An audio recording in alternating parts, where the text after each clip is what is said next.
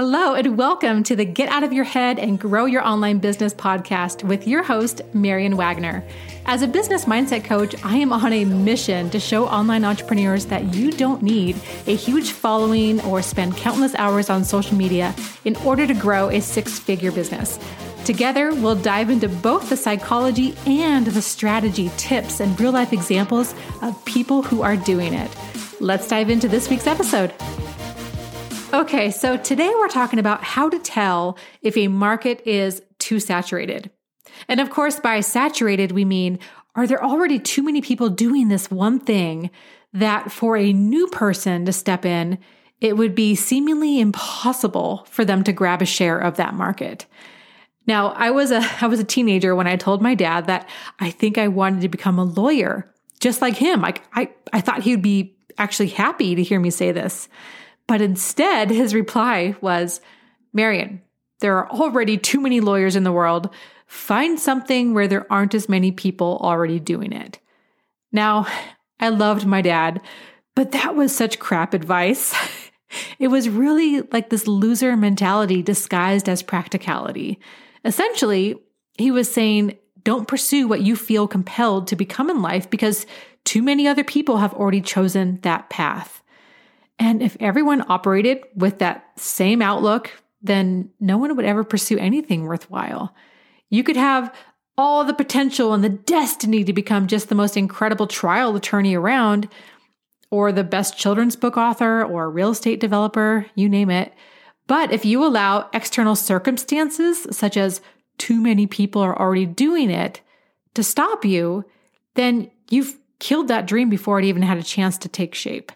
Now, I'm not saying that I missed my calling to become the next female Perry Mason, and I can't point at my dad and his advice and blame him for anything because ultimately we are 100% responsible for the decisions we make and don't make in our lives.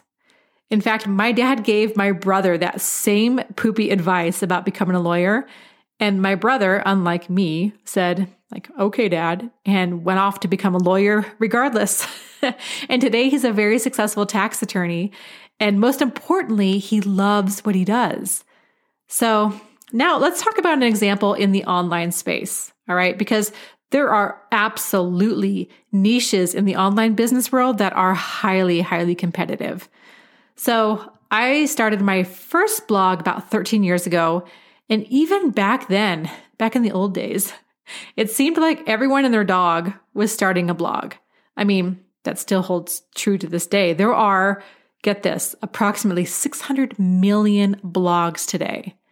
But I started this blog not as a business, but as a like a passion project, something I personally felt compelled to create and grow.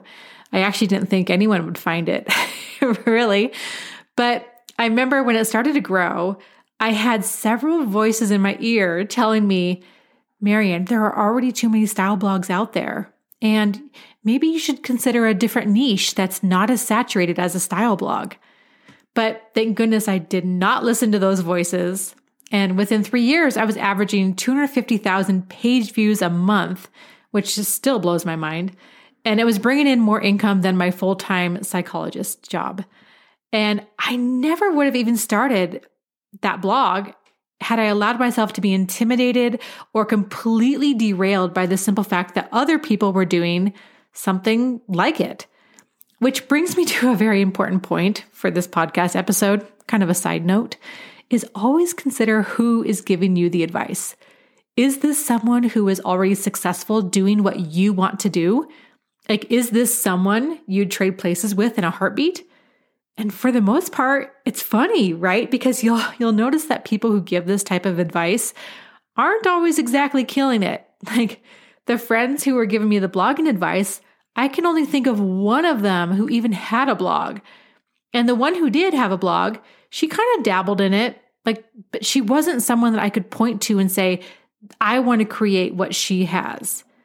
And you see this a lot in the network marketing field, which by the way, is a whole different beast.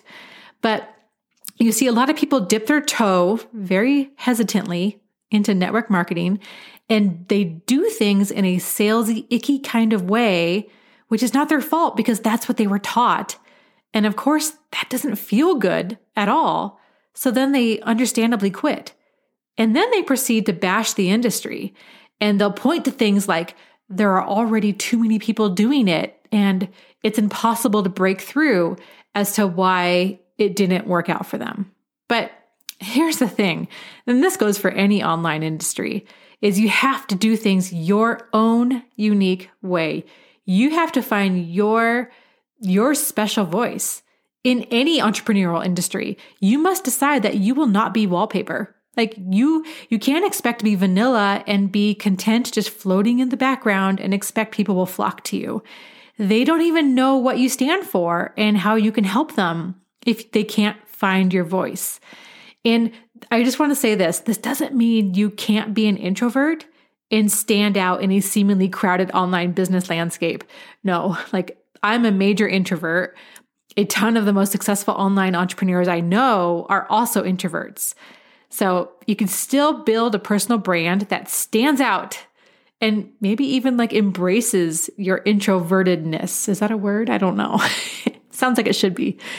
But okay, so is there such a thing as a market that is too saturated?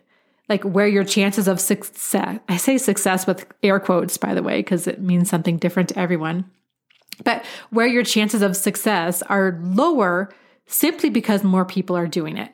And the obvious answer is heck yes, especially in the online space. The barrier to entry can be very low. And what I mean by that is anyone, anyone with an internet connection can start a blog.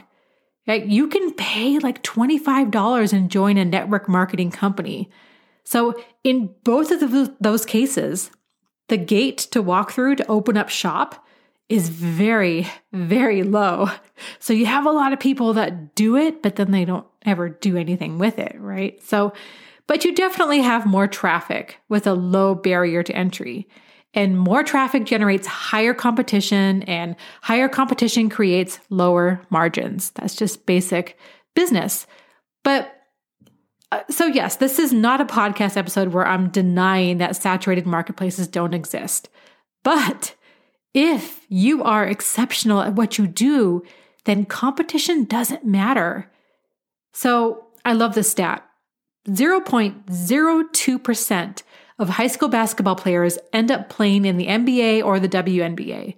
So that works out to about one out of every 10,000 high school players. Only two or three will ever get the chance to play professional basketball. You must be exceptional. So you have to ask yourself in whatever industry or niche you're looking to dive into, if it is saturated, ask yourself, can I be exceptional among this number? And my go to answer is always going to be a resounding heck, heck yes. If you have a deep guttural passion for what you're doing and you're willing to put in the blood, sweat, and tears to make something of your brand and your business, then put your blinders on and let's get to work. Because here's the bottom line if you're one of those people who chooses not to pursue an idea or an industry you're genuinely fired up about just because it's too saturated, then you don't have what it takes to be great anyway, right? You must instead have that sense of knowing in your gut that you can and you will make it happen regardless. And that level of thinking, of knowing, like of passion, that idea, that it makes competition completely irrelevant. And this is going to make me sound kind of old, but as I'm talking, I'm thinking back to the day when when I was a kiddo in the in the 80s and 90s, I think it was. I remember the talk show wars. I don't know if you remember this, but it was Oprah Winfrey, Phil Donahue, and Sally Jessy Raphael. And I think Geraldo was in there too. I don't know. But they were all gunning for the market share of the daytime talk show audience. It was like a it was a big deal. And Donahue and Sally Jessy Raphael fell into this weird competition to see almost who could bring on the most insane guests and whose topics could be more salacious. It was almost the start of the Jerry Springer era in a way. But so they were doing that.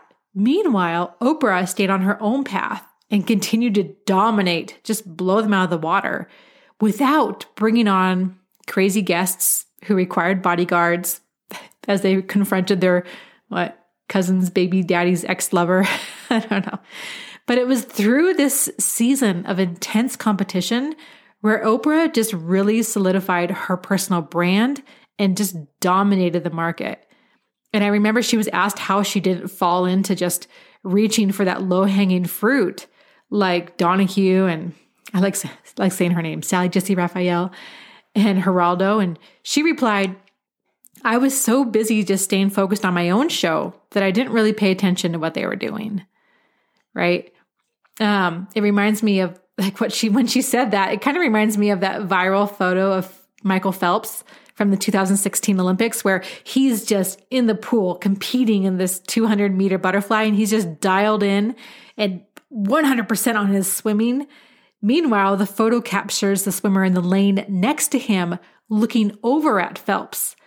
And Phelps ultimately won the Olympic gold in that race, while the other swimmer, the little rubbernecker, he missed the medal stand completely and took fourth place.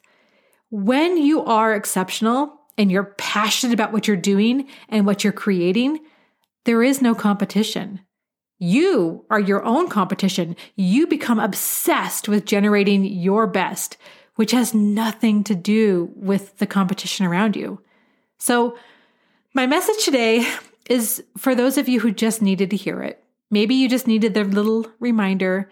And that is if you are genuinely passionate and excited about what you're doing, and there's a need for what you offer, meaning you're not trying to sell ice cubes to Eskimos or anything like that, and you're dialed in to show up and put in the energy and the effort, then forget about competition. And also on the flip side, we don't get to win by default simply because there is no competition, right?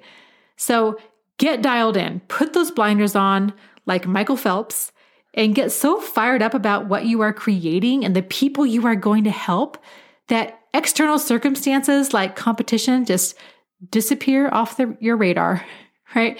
You can do this. All right. Thank you so much for listening, and I will see you next time. If you have an online business and you could use a social media mindset makeover, I have created a free mini course that will help you show up on social media with more purpose and alignment so that you can convert more followers into paying clients. Just click the link in the show notes and it's yours for free.